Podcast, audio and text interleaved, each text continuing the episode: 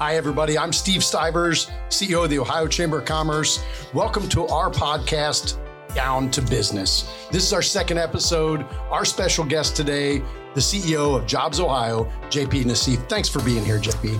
Thanks for having me, Steve. I appreciate the ability to get down to business with you and the Ohio Chamber. Well, it's great to have you. You know, JobsOhio in its 11th year now, over a decade of success. Can you tell us a little bit about JobsOhio's mission and what you've accomplished over the last 10 years? So JobsOhio is Ohio's private economic development corporation. It is a one-of-a-kind state-level economic development platform. There's not another one like it in the United States of America. And in our 11th year, we are really hitting our stride, and it's a competitive advantage for Ohio. There are really four attributes that make JobsOhio different from every other economic development entity. First is it's private. Obvious advantages to being private. These companies that we work with to help expand their businesses here in Ohio, or maybe they're from outside of the state and they want to come to Ohio, they share all kinds of private information about their strategy, about their finances. And that's information that they do not want shared with their competitors or with the financial markets until they're ready to share it. And as a private entity, we can keep that information private because, as you know, traditional economic development at the state level is part of the state government, and the information that's shared is open and subject to sunshine. And so by being private, that provides Ohio with a competitive advantage. But the second attribute is our unique stable funding source that is separate from government funding, doesn't use any tax dollars.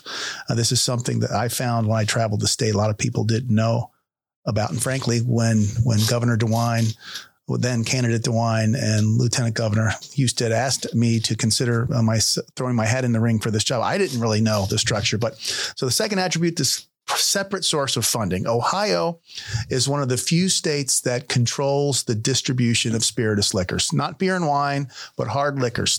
You remember the state stores, but Ohio controls the distribution of those liquors. What JobsOhio did in 2013, 2 years after it was made private, went to the bond markets, raised $1.4 billion, deposited that into the state's general fund, and in exchange, JobsOhio leased the rights to essentially operate the distribution of spirituous liquors in Ohio through 2038, and then used the profits from that effort to fund economic development. To give you an idea of how that's going. That's a unique model and a great model that seems to really make a difference, that private funding, but the stable funding, you don't have to depend on state appropriated dollars. You know, you're going to have a stable funding source into the future. That's right. And then when you're negotiating, you know, you have to move very quickly. You have to know that you have access to these resources, and having those resources helps us to, again, another competitive advantage. To give you an idea, last year, the net profit from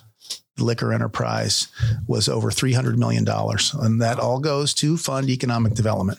The third unique attribute is the way we go to market. And you know this, when you are considering where you're going to live, where your family wants to live, you don't say, I'm going to go live in a state. You look at a metropolitan area that fits the needs of your family. Well, businesses do the same thing. They look for metropolitan areas. And so the way we go into the market, you know, we're a central organization with a statewide mission, but we go into the marketplace through six regional partners. We call them local partners. Absolutely. We call them the JobsOhio Network. There's six of them to match different regions of our state. So that allows us to have the strength and the resources of a central organization, but to deliver them in a granular way with a soft local touch, a very Ohio way to do things, because we like to get involved and collaborate. Great collaboration. And then the fourth attribute at the very middle, in the center of what we do, is our people. This is a people-driven business. The deals are sourced by people. They're negotiated by people.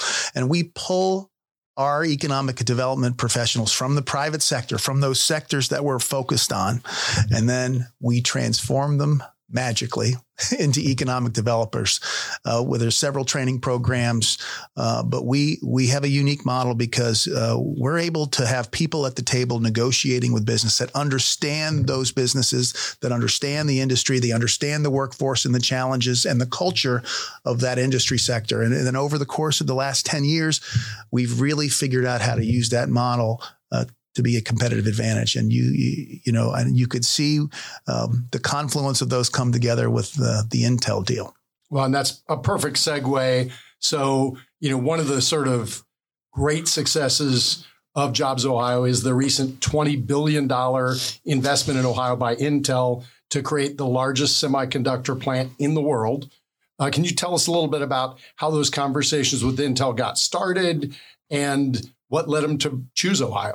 So I'd just like to say that it's amazing how the Team Ohio effort, when I say Team Ohio, any team starts with great leadership.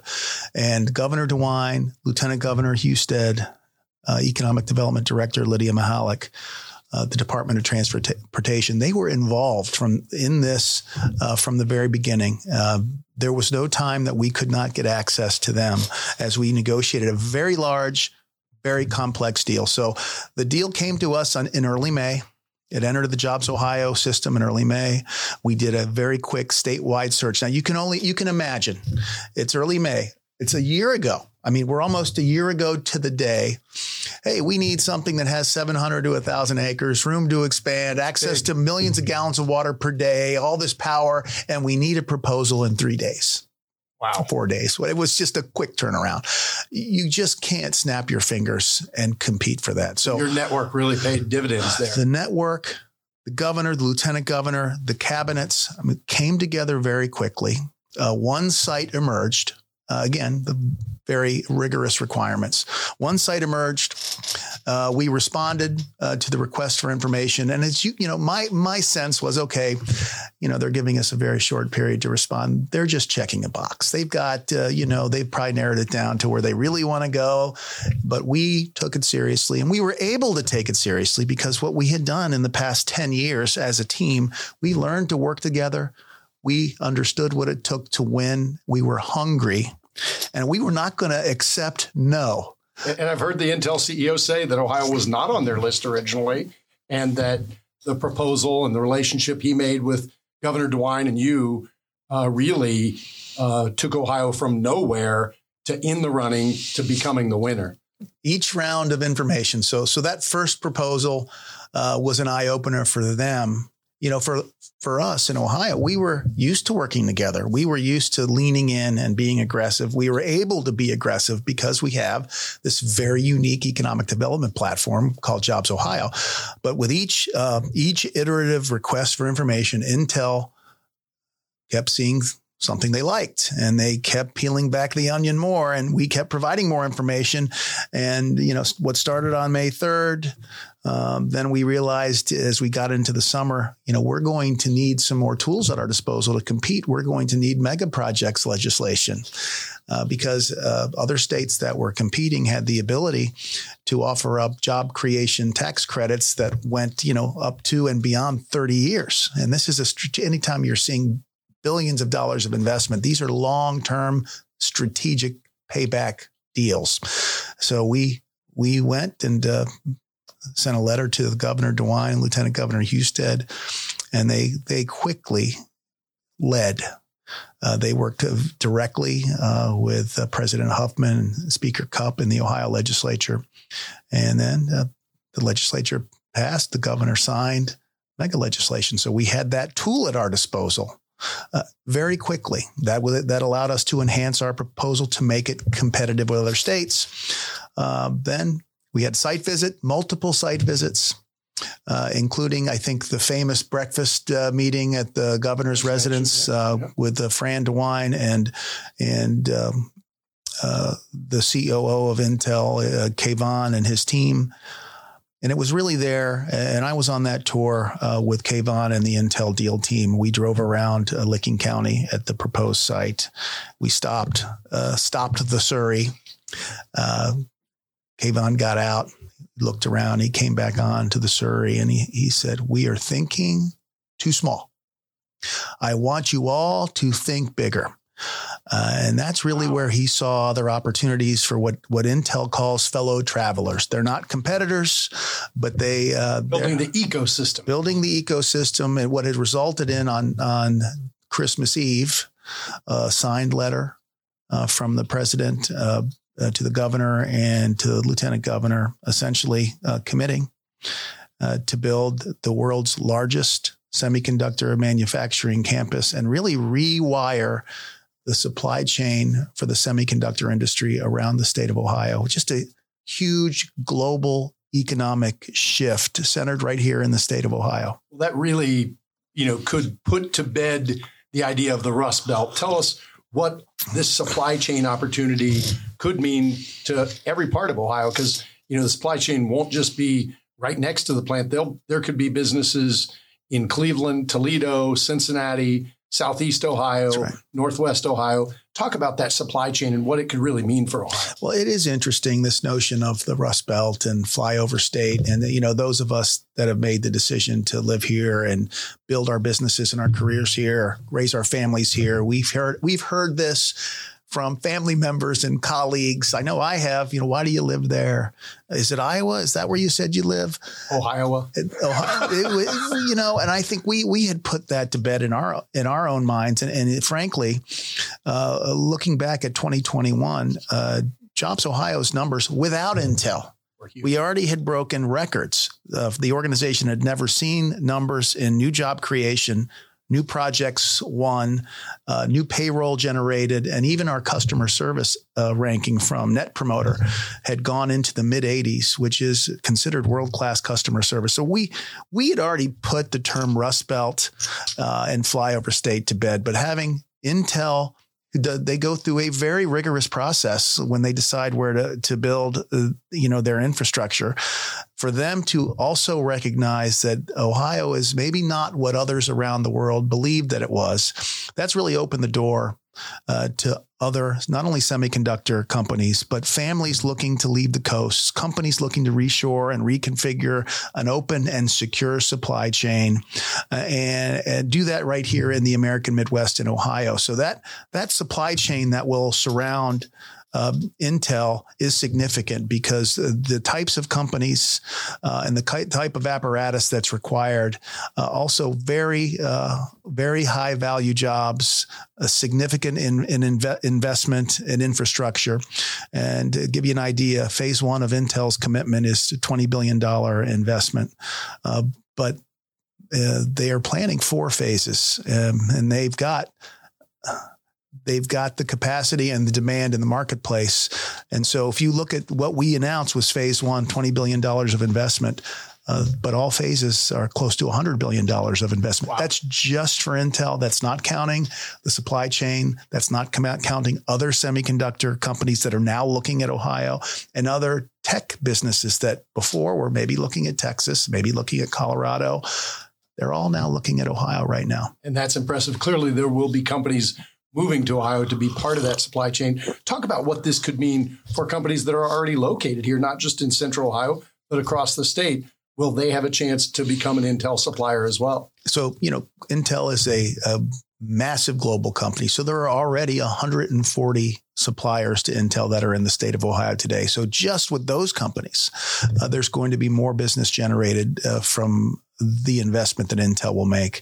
But we're also seeing in our pipeline of new business opportunity, it's up 1,000% in some categories of business. So we're seeing very large strategic businesses enter our pipeline like we've not seen since the organization was formed. And just looking at some of the numbers in the 10 years prior to JobsOhio's formation, so before 2011, we lost as a state 18% of our high-end jobs in the nine private sectors that we're focused on. Of course, we've added a 10th sector to support the military and federal and veteran workforce. But since 2010, and not including what Intel has added and what these new pipeline opportunities will add, we've added over 14% of those jobs back. Wow. And so we're now on the precipice, you know, through this renaissance, this COVID calibrated economy renaissance, which includes Intel, but it's not only Intel. We're going to surpass what we lost and what we've been fighting for the last 2 decades. Well, those new jobs, the Intel jobs and all the jobs that you brought to Ohio have really been impactful on a lot of Ohioans and their economic opportunities. Can you talk a little bit about what JobsOhio and Intel have done to work with the education community to address the workforce of the future? Because obviously bringing all these jobs in has created new demand, and there needs to be training that goes along with that. But you've had some real innovative agreements with our Ohio education institutions. That's right. And they're still, you know, Intel is still building the platform that they're going to use, but they've already publicly committed to investing $150 million in centered in Ohio universities and two-year community colleges to make sure that the curriculum is developed, a unique curriculum for the high-end precise manufacturing processes that'll take place in this facility.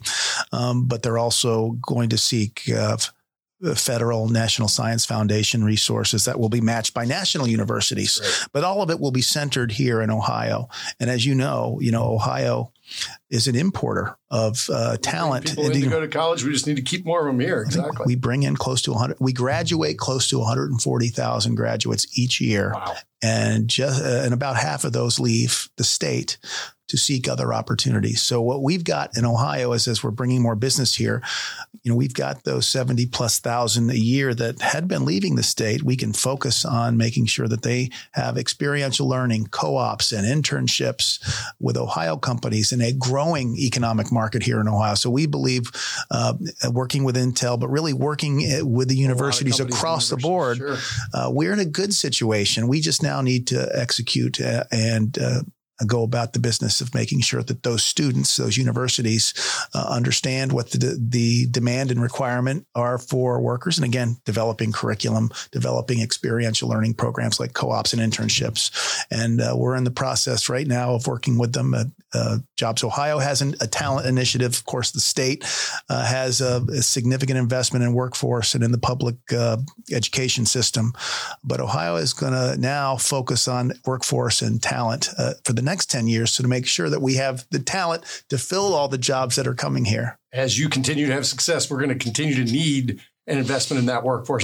The state's got some innovative programs, JobsOhio, and all our public and private colleges and our community colleges in Ohio are focused on it. I'm excited about the future for Ohio's workforce. So you mentioned earlier about reshoring the supply chain. You know, I served for 10 years in Congress. Talk about how important the CHIPS Act is to the future of the Intel plant and the future of our military and keeping our defense sector secure and making sure that things are made here in America. Well, Intel has told us that this phase one is going to happen, but with the CHIPS Act, it will go faster. And there will be more phases. You know, what we've witnessed over the last couple decades, you know, with migration west and south, we've seen with NAFTA, manufacturing go south of the border. Then in the 00s and the teens, we've seen the supply chain for tech go overseas to save costs and cut costs. One of the reasons that the tech industry has gone to Asia is because many of those countries have been subsidizing, among other things, the semiconductor industry. So what the CHIPS Act will do is put American companies and American workers and American industry on parity with these other companies. It will allow us to compete on a level playing field. So the CHIPS Act is very important to the United States of America, not just the Intel deal in Ohio, but it's the United States of America's ability to compete and continue to win in this industry. Well, and the tech is such an important part of our economic future in America. So we've got to make sure we can compete there. So thanks for all of that. And we're urging that Congress get the CHIPS Act done soon. Hopefully it'll happen. I believe it will, but we need to make it happen as quickly as we can. You talked earlier about the mega site legislation. You know, it has not quite been around a year. It was effective on July 1st of last year. It already brought us the Intel deal. What do you think the future looks like with that mega site legislation. Will there be other deals? Are you starting to see other flow that's of the mega site variety? So the mega legislation and mega projects, there's a definition for a mega project. It's a really large project, technically speaking, over $1 billion of capital investment from the company, and then over $75 million of payroll. So the wages per employee are very high. And what the mega legislation allows us to do is have an additional tool in our toolkit so that Ohio can be competitive. And in this particular case, it allows us, Team Ohio, the governor, and JobsOhio, to be able to offer up to 30 years of job creation tax credit. So it allows the incremental jobs to have a credit against them for a mega project. And what we're seeing right now in our pipeline, as an example, we have 17 projects that would qualify as mega projects in our pipeline. In 2018, we had one. On average, since we've been an organization for 11 years, the average number of mega projects in our pipeline in any given year is somewhere between 1 and 2. Wow. We have 17. And it seems like every month there's another company that says, hey, we saw the Intel deal, or we heard of this other deal that came here. And more companies are taking. Now, we're not going to win them all. But we're going to be aggressive. Again, we have developed a strong economic development muscle over the last decade, learning how to work together because we are hungry for this business.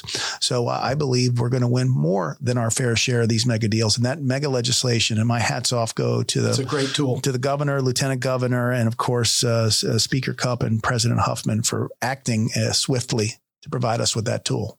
That's great. Well, you know, success begets success. It's incredible what you've done there. Another success that I know you're proud of, the Chamber has a goal that everybody in Ohio should have economic opportunity where they live.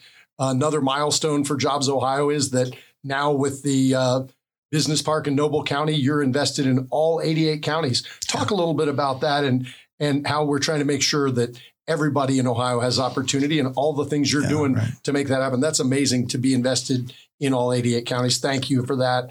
And talk about that commitment. So it's a long time in coming. What we did in 2018, before I was here, the JobsOhio team started looking at follow-on strategy to the founding strategy of the organization. It's called JobsOhio 2.0. But what we found is when we looked in the rearview mirror at where we were successful and unsuccessful at winning opportunities.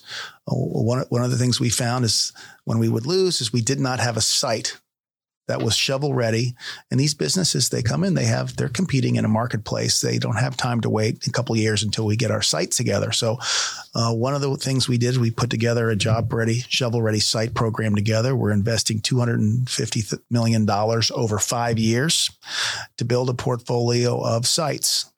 We're matching the sites and how we're developing those to what we're seeing as demand in the market. And for every dollar JobsOhio invests, there's another $12 invested in sites. So that's one of the programs we established that is being invested in all areas across the state. But we also found, as we were looking at demographic patterns, that they were underrepresented population groups and underrepresented and distressed geographies around the state that weren't able to fully participate in the economy. And if Ohio is going to compete, we need to make sure that everyone can access the economy. So we created an inclusive economic development program, a set of tools, a set of incentive programs that allowed distressed communities and underrepresented population groups to access JobsOhio's resources. And what we did in Noble County was part of that program.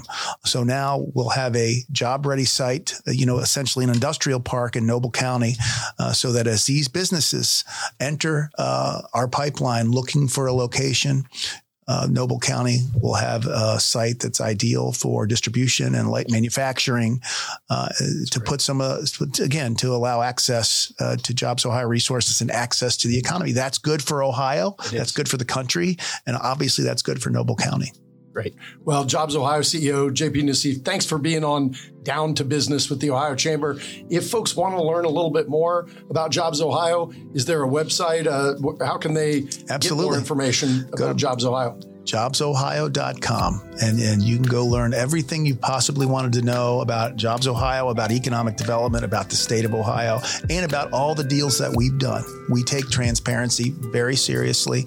And so you can go to our site. And if that doesn't work, you can always send me an email directly, Nauseef@JobsOhio.com, and I'll make sure you get to the right person to answer the questions you have. That's great. JP, thanks to you and thanks to JobsOhio for growing Ohio's economy, for being that unique economic development secret sauce that's making Ohio win. We're excited to continue to win with JobsOhio into the future. Thanks for being on Down to Business. Thank you, Steve, for having me. Thanks for your leadership of the Ohio Chamber. Thank you.